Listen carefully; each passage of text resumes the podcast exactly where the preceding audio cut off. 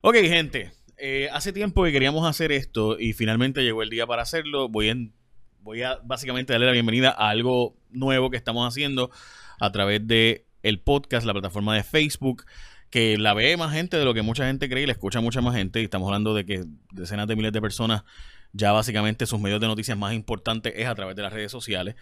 Eh, yo diría que casi 600 mil jóvenes en Puerto Rico que están en las redes sociales, ese es su medio principal de noticias eh, y demás. Y en nuestro Facebook también tenemos personas, ¿verdad?, que están trabajando y etcétera. Y hemos tratado de entonces darle alternativas a esas personas de estar informadas a través de sus mecanismos favoritos y no que tengan que ver eh, los medios tradicionales. Hoy he invitado, y realmente yo soy el invitado, porque Anabel Torres Colbert va a inaugurar un podcast con nosotros y a la misma vez un video casi, un Facebook Live. Así que está la licenciada Anabel Torres Colbert, que, que de vez en cuando la ven conmigo, la escuchan eh, conmigo en WKQ y también está en Guapa Televisión los domingos y los fines de semana y cuando hay análisis político en la semana. O sea, ella eh, es analista político, además de mi amiga, y abogada particularmente en derechos de autor. Eh, ok.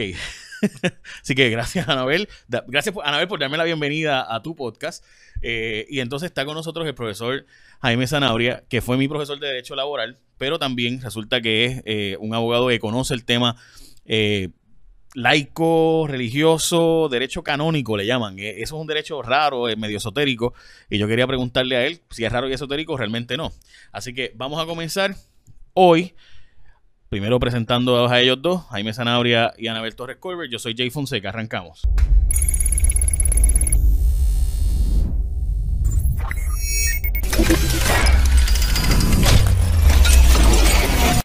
Ok, Anabel, eh, ¿tú sabes lo que es derecho canónico? Porque yo no sabía, hasta hace poco que le escuché a hablarme de eso. Sí, bueno, no, no, no, no, no soy experta en el derecho canónico. Ok, yo no creo que ninguno de nosotros es experto en derecho canónico, así que cuando no sabemos sobre un tema, pues hay que preguntarle a los que saben.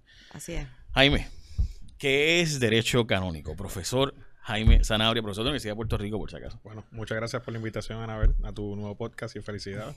Al nuevo podcast introducido hoy por Jay Fonseca, porque como el que pueda ver eh, o nos vea o nos Ajá. escuche con alguna regularidad, saben que él, aunque no importa si se le pide o no, él trata de Sí. interponerse y dominar. Vamos a ver cómo te comportas en Pero dile este, la verdad a la en gente. este medio particular. Dile la verdad a la gente que tú estás acostumbrada a recibir las preguntas, ¿no? O sea, yo, o sea, eh, típicamente en tu segmento en Guapa, al igual que en tus segmentos conmigo en, Sí, sí, en yo, radio. sí, sí, yo, tú- yo contesto y opino. Exacto. So, eh, la parte introductoria de eso es perder el tiempo para ti. Sí, no, no, Eh, no, así que yo solo estoy dando la Tú introducción. sabes que yo siempre te he dicho, yo estoy para lo importante. Wow, de forma de menospreciar mi forma de rellenar tiempo. Este, ok.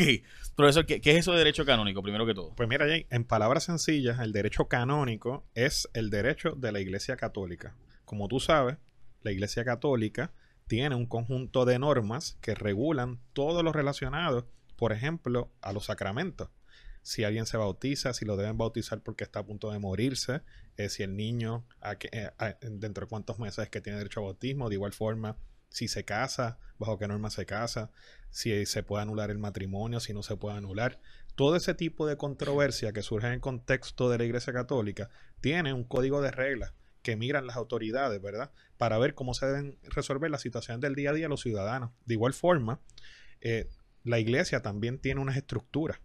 Y cómo se organiza esa iglesia también está regulada por ese tipo de, normas y reglas que existen a través de los siglos, Ok, de los pues, años. Sí. completa discreción, ¿verdad? Eh, brevemente una discreción. La razón por la cual eh, surge esta controversia del derecho canónico y me interesa y me parece interesantísimo eh, es porque hay un pleito ahora mismo en los tribunales tradicionales, no dentro de la iglesia, que es el derecho canónico, sino ahora externamente, donde en fuera de la iglesia, unas maestras de la iglesia católica, mayormente maestras, están demandando a la iglesia bajo la prerrogativa de que ellas tienen un plan de retiro que entendían que estaba garantizado y la iglesia hace dos años y algo, hace tres años ya, eh, vio mermados los ingresos de este fondo, como gran parte de las inversiones en Puerto Rico de los fondos de retiro.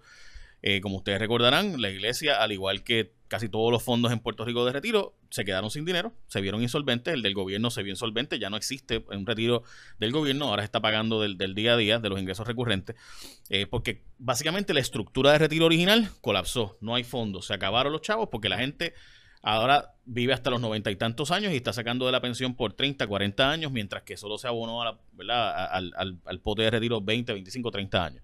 Etcétera. Pues estas maestras están haciendo un reclamo de que la iglesia les pague eh, sus retiros, sus pensiones. Y entonces, ahora se crea toda, este, toda esta controversia en los tribunales de quién le toca pagar, cómo le toca pagar, realmente tengo que pagarlo.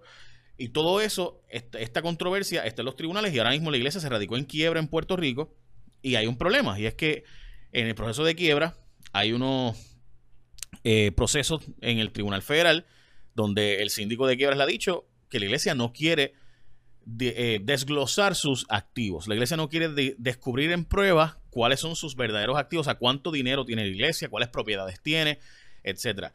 Por si acaso, cumplir con un proceso de quiebra de, de descubrimiento es un proceso que cuesta mucho dinero. Tienes que tener unos expertos que te hacen las cosas. O sea, la iglesia católica no es como que dice, ah, yo tengo este cuadro, este cuadro vale, vale 9.99. o sea, esos cuadros tienen un valor X. ¿Quién sabe realmente? Bueno, porque o sea, no deja de comportarse, que yo creo que es parte del análisis y un poco hacer que, a pesar de que sea dentro de, la iglesia y que le apliquen unas reglas particulares precisamente por ser la iglesia católica, no deja de ser una, em, o sea, unas prácticas empresariales para todos los efectos. O sea, que como dice Jay, en cuestión de todo lo que tiene que ver con los activos y los que puede tener, que es parte de la controversia que vamos a discutir, cada arquidiócesis o cada, que puede verse como una subsidiaria, cada una corporativa de manera distinta, cada una con sus activos, la valorización de esos activos y realmente si, si pertenece a cada una o si es a la iglesia como un, como un whole, o sea, como algo, como un todo, como un todo o si realmente pues cada, cada cual tiene esa autodeterminación de decidir cuáles son sus activos y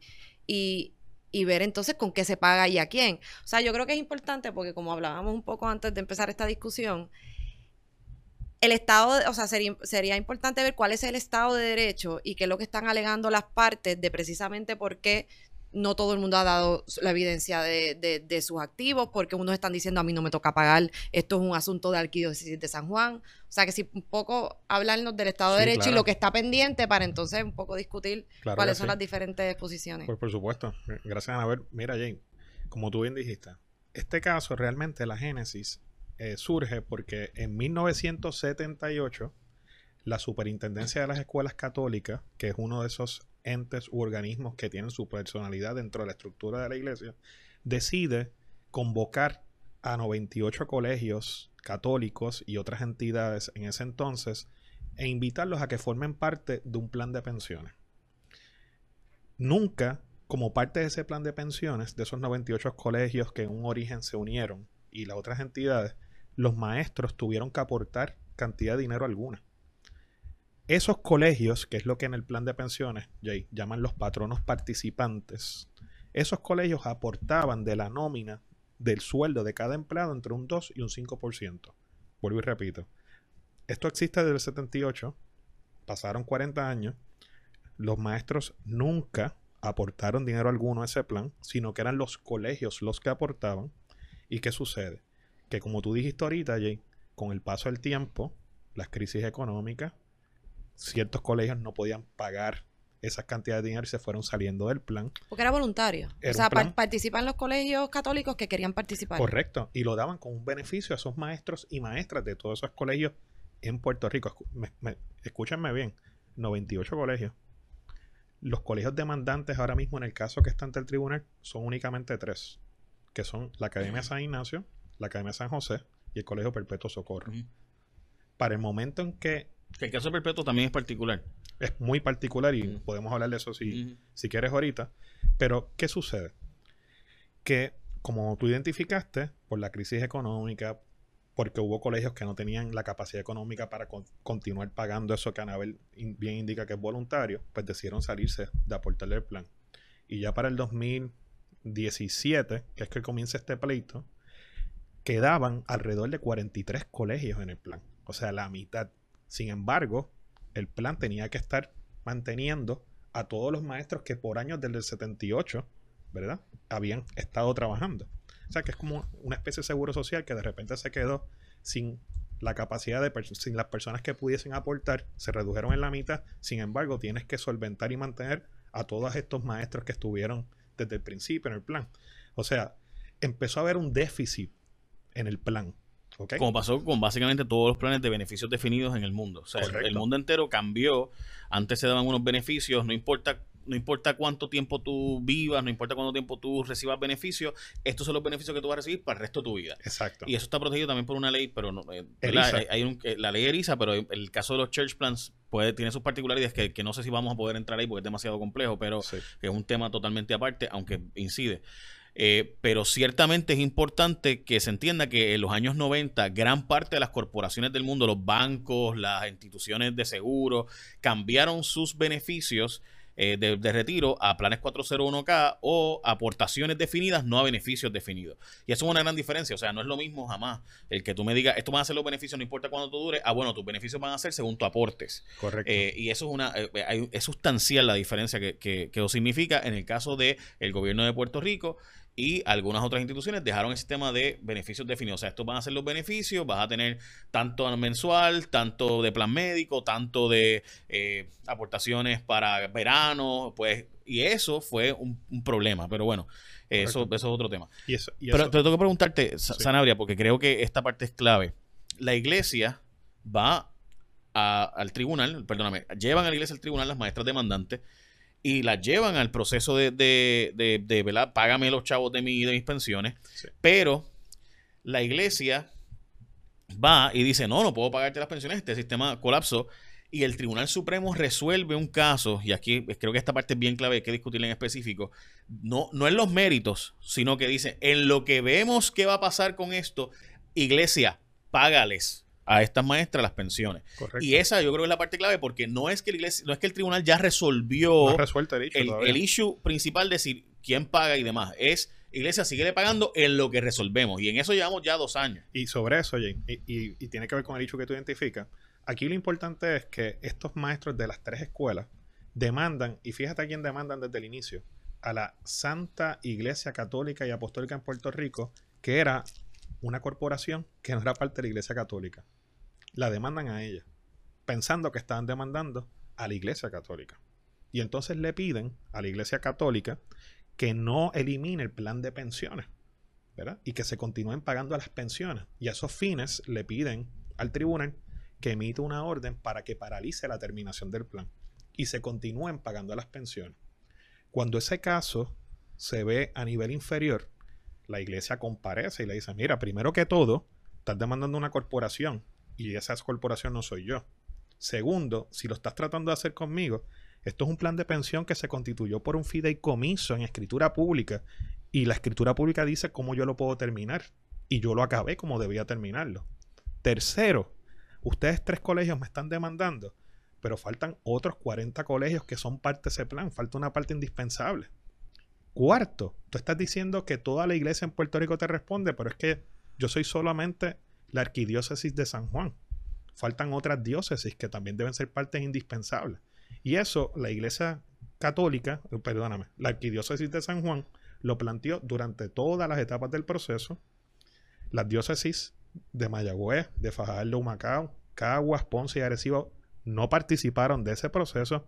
Tampoco los maestros de los otros 40 colegios, ni tampoco los maestros que estaban recibiendo sus pensiones. O sea, este pleito se llevó solamente... Y es, ese, es, ese es el fundamento que llegó hasta el Supremo y que el Supremo entonces determina que es un Supremo todo. de Puerto Rico. El Supremo de Puerto Rico. El Supremo Federal O sea, esta es la decisión del. Supremo de Puerto Rico que determinó que no era necesario que estuviesen cada parte como individuo porque la Iglesia Católica es todo el mundo. Exacto. La, jue- la jueza de instancia, en el momento que resolvió este caso, dijo, eh, la iglesia tiene razón. Primero, eh, terminaron el plan correctamente. Ella entre los méritos en cuanto a eso, terminó el plan correctamente, pero este, aquí hay otras entidades que no están en este pleito también. Vamos a enviar esto por otro procedimiento para hacer esto con calma. Pero entonces los maestros fueron al apelativo, el apelativo confirmó y fueron al Supremo.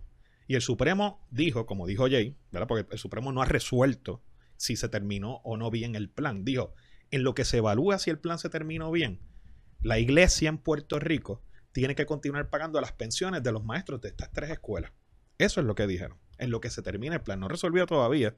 Y por eso fue que entonces levantó esa orden de injunction que habían presentado. lo que hizo fue básicamente ordenar que se continuaran pagando las pensiones. Pero mira, Jane, solo, y Anabel, de los maestros de esos tres colegios, no de los demás 40 colegios. Y desde un punto de vista de planes de pensiones, Eso Mm. puede exponer también legalmente a la iglesia si solamente le paga a unos maestros y no a otros, ¿verdad? Así que el Supremo resuelve eso. ¿Y por qué lo resuelve? Porque el Supremo piensa que en Puerto Rico, como tú dijiste, Anabel, la iglesia es solo una cosa. Y que todas las diócesis deben responder ante esos maestros por el cierre de ese plan de pensiones. ¿Y por qué llegan a esa conclusión también? Porque confunden cómo es la iglesia católica en Estados Unidos con cómo es la iglesia católica en Puerto Rico. En Estados Unidos, y si me pongo muy legalista aquí, tú me, esto, me- me tú siempre me traduces Tranquilo. lo que hablo, así que. Pero en Estados Unidos, la Iglesia Católica, para tener personalidad jurídica, tiene que incorporarse. En Puerto Rico, para que la Iglesia Católica tenga personalidad jurídica, no tiene que incorporarse por virtud primero, del que- Tratado de París. Yo creo que hay que explicar lo que es personalidad jurídica. Correcto. Porque yo puedo demandar a. O sea, por ejemplo, Anabel me puede demandar a mí. Sí. Anabel demanda a Jay Fonseca, que es una persona, un ser humano. Pero las personas jurídicas son las corporaciones, negocios que están autorizadas, por ejemplo, en el Departamento de Estado. Yo inscribo, yo soy Jay Fonseca, ¿verdad? Pero yo puedo escribir, inscribir Jay Fonseca Inc. Corporado. Eh, y entonces, pues, automáticamente me convierto en una persona jurídica. Y los oficiales de esa persona jurídica, es una persona que no existe en la realidad, es una empresa, una entidad, una institución. La Iglesia Católica, y digo esto para obviamente la mayor parte de la gente que es leo, que no, no es abogado, la Iglesia Católica es una institución, pero que dentro de sí tiene otras instituciones que tienen personalidades jurídicas propias. O sea, Correcto. No es lo mismo, por ejemplo, la arquidiócesis de San Juan es una cosa y el arqui- la diócesis de Mayagüez es otra cosa. O sea, legalmente, ante los ojos de la ley, quizás nosotros los seres humanos en Puerto Rico, Anabel, yo, si voy a la iglesia mañana, voy a la capilla de Jaguar de San Lorenzo, donde mi abuelo iba y me llevaba, pues yo voy allí, yo pienso que esta es la iglesia católica. Sí. Y que el arzobispo de San Juan es el arzobispo de esto también. Y no tiene nada que ver lo uno con lo otro. Y para que tenga derechos y obligaciones, ¿verdad? Para que pueda actuar civilmente, pues ya el Tratado de París y el Tribunal Supremo de Estados Unidos han dicho que la iglesia, a diferencia de una corporación como sería J. Fonseca Inc., la iglesia no tiene que incorporarse. Y en ese sentido, entonces, Anabel, Eso es por el Tratado de París. por el Tratado de París, el ¿Y, y artículo qué 8, es el Tratado de París? Porque la gente no sabe lo que es el Tratado de París típicamente. Bueno, pues el, el Tratado de París, ¿verdad? Tiene un conjunto de, de cosas que se discuten desde de, de política en cuanto a la relación, ¿verdad? De, de, eh, cómo iba a, ser, a pasar Puerto Rico a ser territorio, ¿verdad? de Estados Unidos en- con respecto a España y como Puerto Rico pertenecía o era una colonia española, pues tenía O sea, instituciones. su- y- surgió la guerra hispanoamericana en el 1898. En Cuba empieza toda una pelea por Cuba, Filipinas, Puerto Rico, Islas Guam. Y España pierde la guerra. Y España y llegan a un acuerdo, van a Francia allí, en París, Estados Unidos y España, dicen, ok, perdí la guerra. Y llegan a un acuerdo donde Puerto Rico, Cuba, Filipinas y Guam pasa a Estados Unidos. Eso es. Sí, Ese sí, tra- sí. entonces, Dejamos de París- ser una en colonia de uno para convertirnos en la colonia de otro. entonces en ese tratado se acordó cómo vamos a pasar a ser colonia de ese otro lugar. Y, y sobre todo cuando teníamos aquí un andamiaje legal, jurídico, español, ¿verdad? Que, que iba a coexistir con uno del, que, que vino después, ¿verdad? El common law. Y había que darle forma a cómo se iban a tratar esas estructuras, porque como tú dijiste ahorita, la iglesia en un momento era parte, y el- entre la iglesia y el gobierno no existía tanta separación. Y Yo, yo quiero, yo quiero hacerte una pregunta, pues, y creo que es importante cuando se estaba a- haciendo la diferencia de lo que es una persona natural, el ser humano, versus eh, incorporarte y que ya es una personalidad jurídica distinta, que no es otra cosa que para propósitos legales, que incluye obligaciones, pues son dos personas distintas y cada una paga y, y responde con lo que tiene cada uno. Aun cuando el accionista de Jay Fonseca Inc. pueda ser Jay, los activos con lo que la corporación responde son con los de la corporación y no con los de Jay persona. Para propósitos de la iglesia, eh, en, en el caso que estamos discutiendo, el Supremo en esta etapa, que, que aunque no se ha resuelto en sus méritos, determinó que la iglesia era solo uno y que aunque esas otras eh, arquidiócesis no eran las que estaban involucradas particularmente en el pleito, como es solo una, los activos de todas se pueden utilizar para pagar estas pensiones que se identificaron que se tienen que seguir pagando en lo que se dilucida el resto. correcto. Pregunta, si fuese que las distintas arquidiócesis aquí en Puerto Rico, o sea, entiéndase la de Mayagüez, la- las distintas, sí se hubiesen incorporado, o sea, hubiesen tenido la protección jurídica de que cada una era una corporación distinta. Es- esa es una tremenda pregunta, pero esa es la clave. Que ya desde el Tratado de París y por virtud de unas expresiones del Tribunal Supremo de Estados Unidos en un caso del siglo pasado, se dijo que para que la Iglesia Católica en Puerto Rico respondiese ante otras personas civilmente, no tenía que incorporarse. Y que cada entidad de la Iglesia Católica heredaba la personalidad O sea, que cada cual iba a tener su autonomía y que cada cual iba a responder en- solamente en su jurisdicción, o sea, solamente en, en su... en su o sea, si en demarcación territorial. Exacto, en su, Sí. en su demarcación territorial y que no tenía que hacer esos pasos oficiales legales para crear esa separación de, de recursos, etcétera, no, te- y, no y tiene perder que su en el individualidad. Departamento de Estado ni nada por el estilo. Yo le había dicho ayer que, por ejemplo, tú tienes que ver esto, Anabel, como la serie Game of Thrones. Cada diócesis es un reino. Y el jefe de cada rey, de uno de esos reinos o diócesis lo es el obispo. Y el jefe de ese obispo que está en cada diócesis lo es, adivina quién, Anabel, el Papa. No es el Monseñor Roberto González Nieves, que él es el obispo de la diócesis de San Juan, que se conoce como arquidiócesis, Anabel, porque la extensión territorial de la arquidiócesis es mucho más grande que de las diócesis. Pero el señor, Monseñor Roberto González Nieves se reporta al Papa. El obispo de, el Monseñor Rubén, el obispo de Cagua, se reporta al Papa. Monseñor Daniel en Arecibo, se reporta al Papa. Monseñor Daniel, Álvaro Corrada, Rubén, no se reportan al Monseñor Roberto González Nieves. Cada una O sea que Roberto González Nieves no puede ir mañana al- a, a la diócesis de Mayagüez o, o a, a dar instrucciones. No o sea, puede- yo no, no puedo ir a la iglesia mía en Jaguar de San Lorenzo, donde yo estoy en la capilla, y dar instrucciones ahí de cómo se va a administrar la iglesia. por en- supuesto O sea, que que no, el- porque que no es su jurisdicción. que el no, no, y que el equivalente para propósito es que realmente no es un je- no hay un jefe intermedio. O sea, que es lo que estás explicando. O sea, Correcto. que O sea básicamente que- son como las alcaldías. El alcalde de, de la diócesis de Mayagüez es el obispo de Mayagüez. Correcto. Ok, y esto es bien importante para aquellos ¿verdad? que no son abogados. Yo sé que ustedes van por esa línea, pero para los que no son abogados, y este es mi trabajo traducir porque los abogados hablan complicado. Eh, porque esto es bien importante porque si las maestras van a ir a cobrar de sus pensiones, ¿quién les va a pagar? Y ahora mismo hay una, una discusión en el Tribunal Federal diciendo, bueno, es que aquí la Iglesia Católica es toda la Iglesia Católica en Puerto Rico, o sea, Mayagüez, no hay distinción entre Mayagüez, San Juan, Ponce, Fajardo, etcétera. Sí, sí, que si San Juan no tiene dinero, voy para Mayagüez o voy para Arecibo, voy, etcétera, porque alguien me tiene que pagar. Alguien me tiene que pagar. Lo que está diciendo la Iglesia Católica es, espérate, cógelo con calma, porque es que yo, al, al obispo de Mayagüez, no tengo que ver con un pleito de unos colegios de San Juan, porque eso le toca al arzobispo de San Juan. A la Y eso le toca a la diócesis, y en este caso arquidiócesis, porque es más grande, arquidiócesis de San Juan. Yo no tengo y, nada que ver con y eso. esto es lo que está pasando porque, o sea, para propósitos de explicar el, el tracto procesal, después de que el Supremo determinó eso en estos momentos, la Iglesia Católica presentó una solicitud de quiebra La el, arquidiócesis presentó la solicitud de quiebra en- en el- en el Tribunal Federal. en el Tribunal Federal. Y entonces, como el Supremo dijo que la Iglesia Católica en Puerto Rico es solo una cosa, no distinguió que tenía diócesis, pues entonces el Tribunal Federal de Quiebra le está pidiendo la información relacionada al proceso de a quiebra todos los a las otras diócesis que no fueron parte. Y esas son las que se están negando en el proceso de quiebra a que- dar la información porque eso no me toca a mí. Breve Correcto. segundo de, de explicación. En el proceso de quiebra, porque mucha gente sabe lo que es proceso de quiebra, pero mucha gente no ha pasado nunca por una quiebra, tú tienes que descubrir tus bienes para demostrar que de verdad no puedes pagar. O sea, si yo mañana Anabel viene y me dice, Jay, tú me debes este, 200 mil dólares, lo cual no es cierto. Pero si Anabel Bueno, me dijera bueno, mañana, bueno, si vamos, Anabel vamos, me dijera vamos, mañana, vamos, a equiparar Eh, vamos- que puede vamos a sacar con- cuenta, conceptualizarse cuentas. entre un si daño, Anabel, entre si- si una... Anabel mañana me dice, tú me debes 200 mil dólares, y yo le digo, diablo, yo no tengo 200 mil pesos, Anabel va a ir al tribunal, eh, obviamente, a decir que sí, yo voy a pedir una protección de quiebra, y van a llevar el caso al tribunal de quiebra, la quiebra paraliza todos los otros procesos que haya de cobro de ella en otro tribunal, la quiebra decir, no, no, no, ahora me toca a mí, el juez de quiebra dice, me toca a mí. El juez de quiebra nombra un síndico. Ese síndico va a verificar mis bienes. Y yo tengo que decirle a él todos mis bienes. Porque estoy pidiendo una protección. Yo, Jay Fonseca, le digo, yo no puedo pagarte, protégeme, tribunal, porque de verdad que yo No, no me y tienes que probar que en efecto no te puedo pagar, que por eso es que la desestiman todo el Por eso, tiempo. entonces, ¿qué pasa? Que yo tengo que demostrar que yo no tengo una casa, dependiendo de las circunstancias de la casa, ¿verdad? Un carro, unas cuentas de banco, unas joyas o unos cuadros que podrían pagarle a ella lo que yo le debo. Esa creencia, ¿no?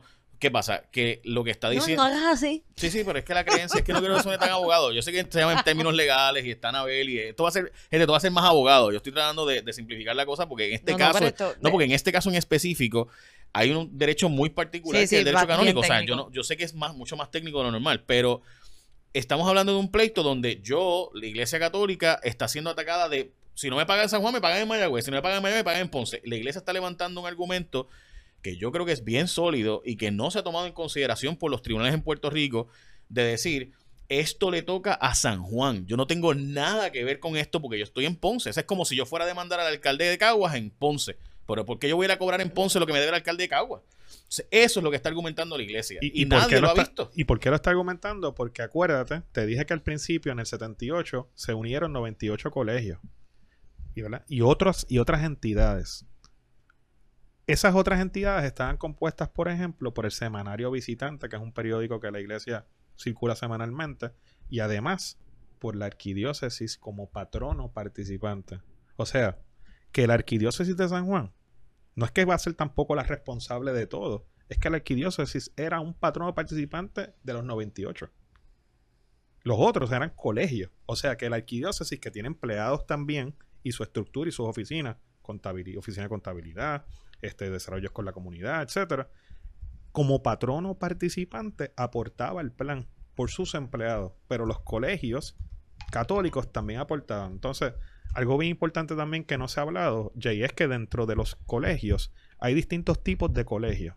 Están los colegios que son diocesanos, que es que los, que le pertenecen a la diócesis. Mm.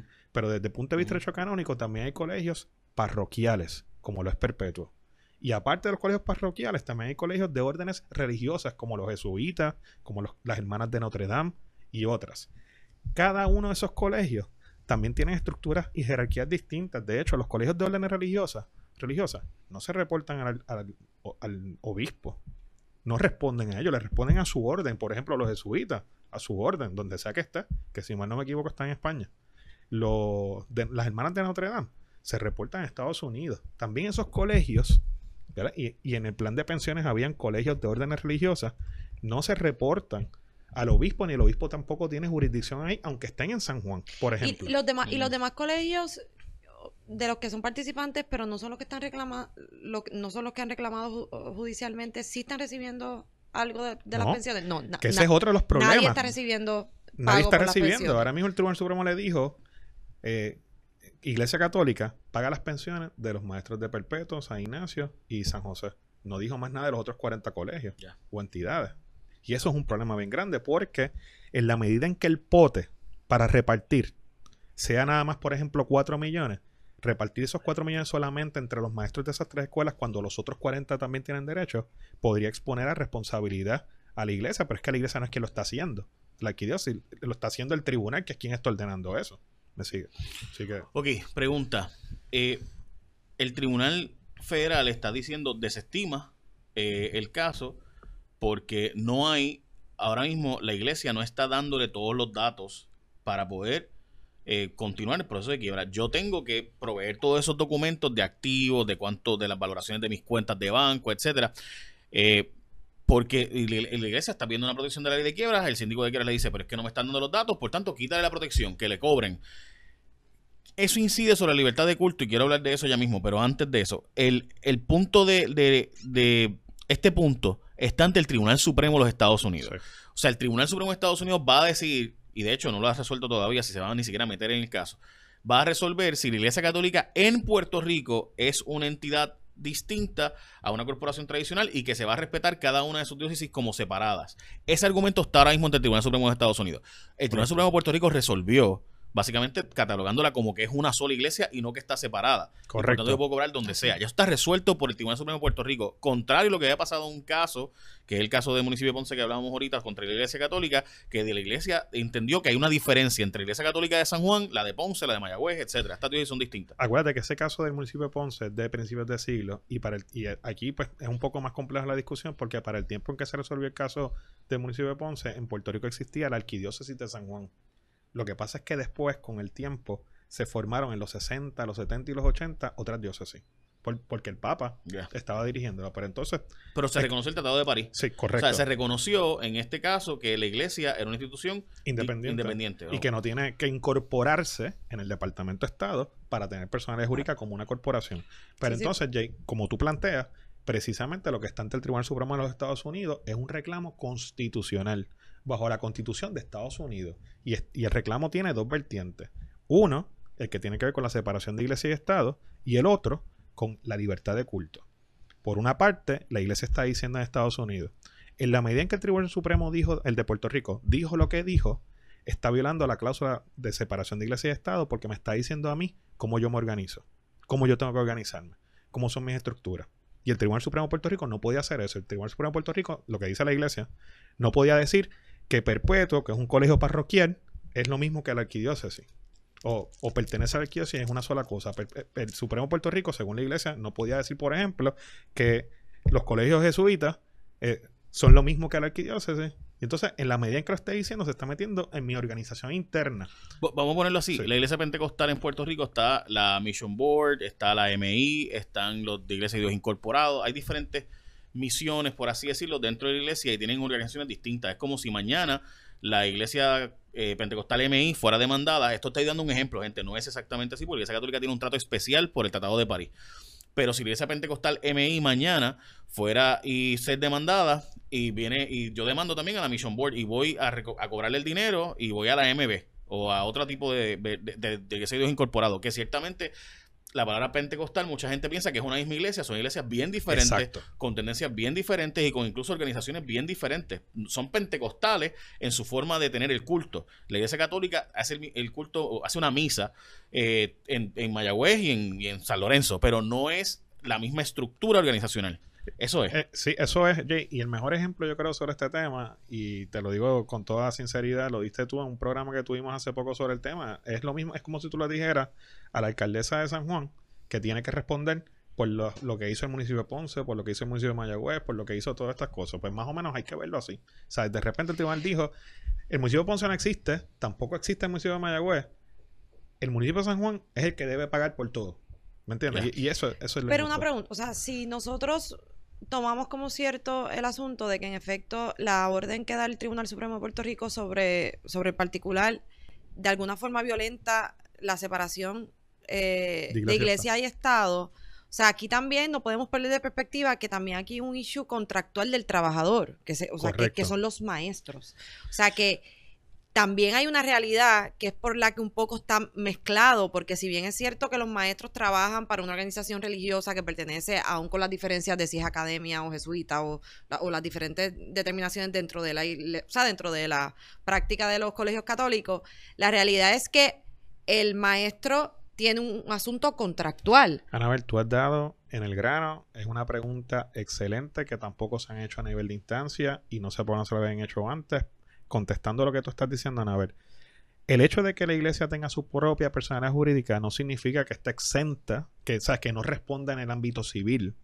Lo que pasa es que aquí estamos hablando de que hay una mezcla entre el reclamo contractual que tienen los maestros con cómo esa entidad responde por ese reclamo contractual. ¿Me sigue? Y es cierto, los maestros tienen derecho a reclamar cualquier violación a su contrato si ellos entienden que hay una violación, pero tienen que reclamarla ante el ente correcto.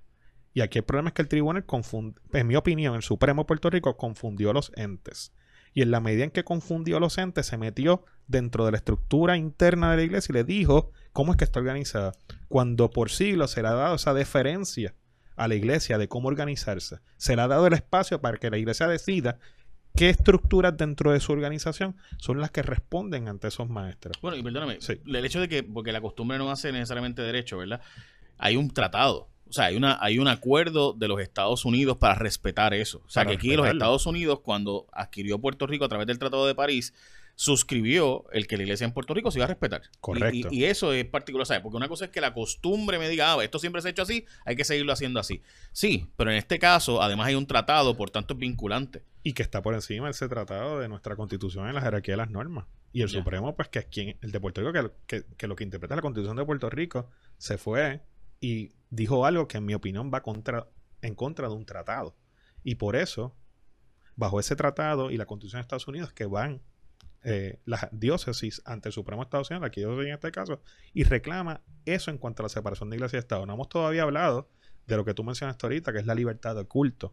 ¿Y cómo se afecta la libertad de culto en este caso? Bueno, pues como tú sabes, no sé si tú seas católica, Anabel, pero cuando uno va a la iglesia católica, uno aporta, por ejemplo, un diezmo.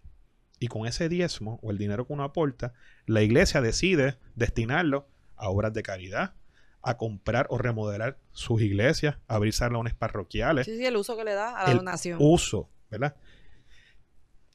Ese dinero que los fieles o los feligreses aportan a la iglesia, ¿verdad? Se dedica a promover el culto de la iglesia, de, esto- de esos fieles dentro de la iglesia católica. En la medida que yo, tribunal, me mete y le diga a la iglesia, además de que no voy a respetar tu organización interna, el dinero que tú tienes no lo vas a, des- a destinar a Caritas, que son obras de caridad, o al visitante, o a la misa de los domingos, para que puedas prender el aire acondicionado, o a las, taque- a las catequesis que tú das en la semana a los niños. Sí, sí, porque lo tienes que usar para pagarle estas Lo pensiones. tienes que usar para pagar la pensión de tres colegios. De los maestros de tres colegios. Pero, no de los pero yo te podría decir que ese mismo argumento pudiese, pudiese aplicar a la... Aquí yo sé que tu posición es que se han confundido hasta, o sea, hasta dónde es la persona responsable de pagar o de o el- las pensiones, porque no es el todo, sino es eh, la, o sea, con la estructura que sí contrató, pero eso mismo pudiese alegar la arquidiócesis de San Juan, si es en este caso la que, la que realmente al final, ponte que se gana el argumento que, que no es un todo y que la obligación que pudiese haber y hasta tanto pudiese existir el- la deuda es solamente la arquidiócesis de San Juan, que es a la que pertenecían estos colegios, etcétera. La arquidiócesis de San Juan pudiese también plantear lo mismo. Si yo tengo que pagar estas pensiones, me va a estar limitando a mí dentro de mi ejercicio el, el, el, ese- el- el en, la, mismo en la práctica la iglesia volvería no embargable, porque entonces Exacto. nunca puedes embargar porque entonces Porque- los- porque activos siempre podrían Por- eh, o sea, exactamente. siempre podrían afectar el culto. Claro, y eso es un argumento válido. Lo, lo que yo creo, sí, es que al haber un embargo, y para la gente que no sabe lo que es un embargo, es que yo me quedé con tu activo. O sea, tú tenías una iglesia, o tú tenías un cuadro, o tú tenías el Santísimo, que en el caso de la Iglesia Católica es súper sagrado. Eh, el pan, una vez bendecido, se convierte en un elemento religioso, ¿verdad? El pan eh, no tiene ningún valor fuera de una, de, de una vez es bendecido, ¿no? Eh, ese pan bendecido, yo, ¿es embargable? O sea, es- esa es una pregunta que la iglesia y que el tribunal tiene que hacerse. O sea, yo puedo quedarme con el Santísimo y coger estas piezas de oro, estas copas donde se da la Santa Cena, que es sagrada, la comunión para la iglesia católica, eso es sagrado, ese es el cuerpo de Cristo, esta es la sangre de Cristo. Yo puedo, como embargante que se va a quedar con tus bienes, llevarme eso. Esa es la pregunta, yo creo que no está delimitada porque el tribunal en Puerto Rico no delimitó el embargo. Y, No. ese, y ese también es el problema. Fíjate, Anabel, y entiendo lo que menciona. El problema es que aquí no se ha determinado si el plan se terminó bien o no. Y por ende, si se terminó mal, escuchen esto, que esto tampoco se ha planteado. Si se terminó mal el plan y el tribunal lo resuelve de aquí a unos años, todos esos maestros que le pagaron las pensiones, que el tribunal ordenó que le pagaron las pensiones, van a tener que devolver el dinero. Y van a caer en, en crisis económica ellos porque recibieron unas partidas que no tienen derecho a recibirlas. ¿Me entiendes? Fíjate, yo no estoy diciendo a la Iglesia Católica que nunca va a responder civilmente, pero lo que responde civilmente, no me digas cómo gastar mi dinero y a dónde destinarlo. Porque todavía te no dicho si yo debo pagar por ello. Y el problema que aquí se va a presentar, que va a ser peor, es que si el Supremo Estados Unidos resuelve que son distintas, si después, en dos o tres años, instancia, el Tribunal de Instancia resuelve que se terminó bien el plan, estos 4.7 millones que se ordenaron a pagar ahora y después las otras partidas que se sigan pagando, van a tener que los maestros sacarlo de sus bolsillos y pagarlos de vuelta. Y entonces, las entidades eclesiásticas te potencialmente, digo, y digo potencialmente porque yo sé que posiblemente los obispos no tienen el corazón para hacer esto, pero tendrían una causa de acción contra todos esos maestros que le pagaron de Digo, más. yo creo que oh, en este caso, pues ciertamente aplica que son muchas personas, pero eso no es distinto a lo que pasa en cualquier caso cuando tú reclamas que te deben y prestas una fianza y embargué. Pero pregúntate, y eso es otra clave, si aquí la Iglesia Católica, mira si han tenido un buen corazón, y ya estoy aquí Ujú. ah, juzgándolos, ¿verdad? Pero que ni tan siquiera han exigido la prestación de una fianza. Que lo pueden hacer. Expl- Expliquen por qué tiene que prestar una fianza, compañero. Anabel, te abogado. dejo, que trajo el tema. No, bueno, porque cuando uno presenta un- una, una reclamación de un cobro, o sea, de que te deben una deuda, cuando uno es demandante, uno, parte de los requisitos es que tú prestes, cuando estás solicitando un embargo, porque a veces tú demandas y simplemente me deben y, y el curso es ordinario de que se ve el proceso y se basa la prueba y se ve su juicio para, si, para decidir si en efecto te deben o no. Sí, pero tú estás pidiendo delante Pero de chavo. cuando tú presentas una demanda y estás solicitando la, el, un embargo preventivo, eh, preventivo porque tienes algún tipo de miedo de que los recursos dejen de existir o que, que a quien te debe a ti va de alguna forma a desaparecer el dinero y después no vas a poder Sí, cobrar. Y le va a después, dar los chavos a su hija. O sea, Claro, y- y, después voy- no vas a poder cobrar, aunque ganes, pues eh, que es lo que pues es un embargo preventivo, pues te exigen un, un- o sea, que, que pagues una fianza, que no es otra cosa que un seguro que garantice esa, esa cantidad de dinero que te van a dar de manera adelantada sin que todavía se haya visto el caso en su totalidad y en efecto determinen que te deben lo que tú dices que te deben. Lo cual en este caso la iglesia no ha solicitado y si solicitara, la pregunta es si habría la capacidad de prestar esa De fianza. prestar la fianza O sea, porque, si, la- son, si porque la- es si las maestras dinero. tenían los chavos Correcto. para poder prestar esa fianza, que es un argumento que obviamente, eh, que por eso dices de buen corazón, porque la iglesia pudiera estar argumentando, aquí ni siquiera se ha prestado la fianza y estamos hablando de que probablemente estas maestras no pudieran presentar esta fianza aunque quisieran, porque realmente estamos hablando de una cantidad sustancial de dinero. Correcto. Y algo bien importante también, que a lo mejor nunca lo hemos hablado, Jay, es que no se puede perder de perspectiva que este plan de pensión se estableció a través de un fideicomiso. Y el fideicomiso Que es en- una, una escritura aparte. una escritura aparte y, en- y también tiene su personalidad, ¿verdad? Y en teoría, desde un punto de vista legal, la Naver, el fideicomiso es la persona que debe responder ante esos maestros Los y colegios. activos del fideicomiso. Aquí lo que está pasando es, y aquí es que viene todo este revolú, es lo que decía Trias Monges, esto es una burundanga jurídica lo que estamos viendo aquí. Cuando el fideicomiso es quien debe responder, están diciendo, responden estas otras entidades, ¿ok? ¿Y cuál es el problema con eso? Que primero, para que esas otras entidades respondan, tú, tienes, tú tendrías que decir que el fideicomiso es, es nulo o no existe. Es como descorrer el velo corporativo desde un punto de vista legal. Sin embargo, el tribunal se saltó la estructura del fideicomiso y dijo, vamos a entrar a los que componen ese fideicomiso para que respondan.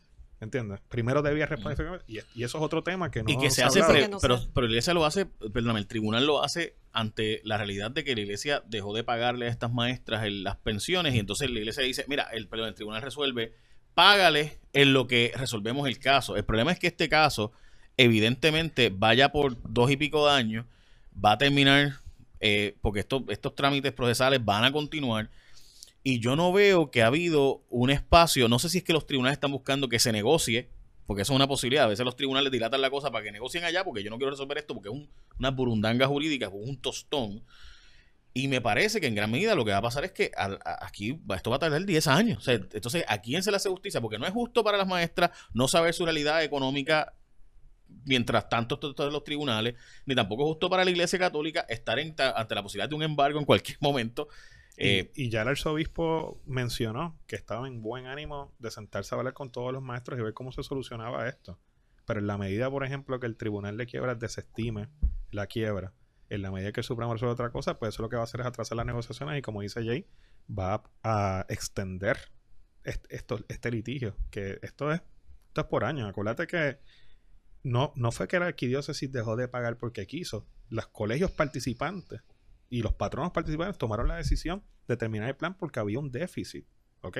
Ellos lo tomaron y le dieron la opción a todos los colegios de montar sus propios Pero a mí- yo, yo he entrevistado a los maestros y, y ¿verdad? Mo- modestia Sí. aparte, en gran medida esto surgió en mi programa de televisión y por tanto pues yo he tratado de tener un, un- ¿verdad? Un- tratar de ser lo más objetivo posible dentro de lo que uno puede.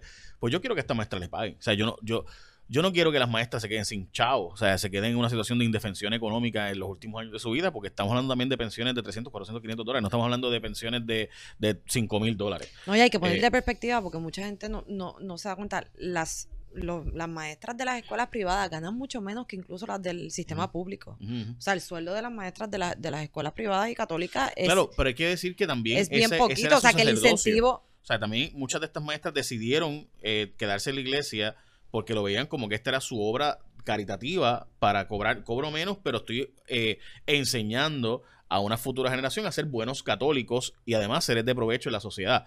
Y eso es una decisión que, que también tomaste voluntariamente. Entonces yo personalmente, de nuevo, yo, yo admito, yo estoy bias, yo, yo quiero que le paguen a las maestras y quiero que sea una negociación. No quisiera que esto terminara en tribunal, eh, los tribunales internacionales de justicia, lo cual no existe por si acaso, existe voluntariamente por si acaso. En nuestro tribunal es el Tribunal Supremo de Estados Unidos el Tribunal Supremo de Puerto Rico. Pero me parece que no, eh, esto pareciera ser que va cada vez es como confrontacional y aunque se dice vamos a negociar, yo no veo el que haya habido, y sé que recientemente hubo unas reuniones, no quiero entrar en detalles, pero me parece que tiene que, si esto no va, esto no va para bien de nadie. O sea, la iglesia, el fideicomiso tiene que haber gastado cientos de miles de dólares ya, porque ir al Tribunal Supremo te cuesta mínimo 100 mil, Sí. 200 mil dólares. eh, y no estoy exagerando, gente, o sea, estos son procesos bien complicados. Por ejemplo, a la iglesia. Bueno, y están el haciendo de- actividades para gastos de honorario. Correcto, no, vamos a poner ejemplo. La iglesia ahora mismo está pagando, o sea, pagarle a tasadores para hacer una, un descubrimiento Un de cuáles son mis activos y en ese avalúo, como dice el profesor, que es la forma correcta de decirlo, yo tener que ir, ok, cada cuadro que hay en cada iglesia, en cada capilla, yo tengo que decir, ok, este cuadro, este, este, ¿cómo se llama, perdón? Cuando tienen, porque la iglesia tiene mucho, mucha esta cosa que es como transparente. Este, Vitrales. que son estas vitra- estos vitrales. ¿Cuánto cuesta un vitral de eso? Eso- Eso puede costar miles de dólares como puede costar muy poco. Yo no lo sé, porque realmente cuánto valor tiene fuera de una iglesia. Probablemente ninguno, porque eso es para una iglesia y católica. Tampoco es por estar en cualquier sitio por ahí.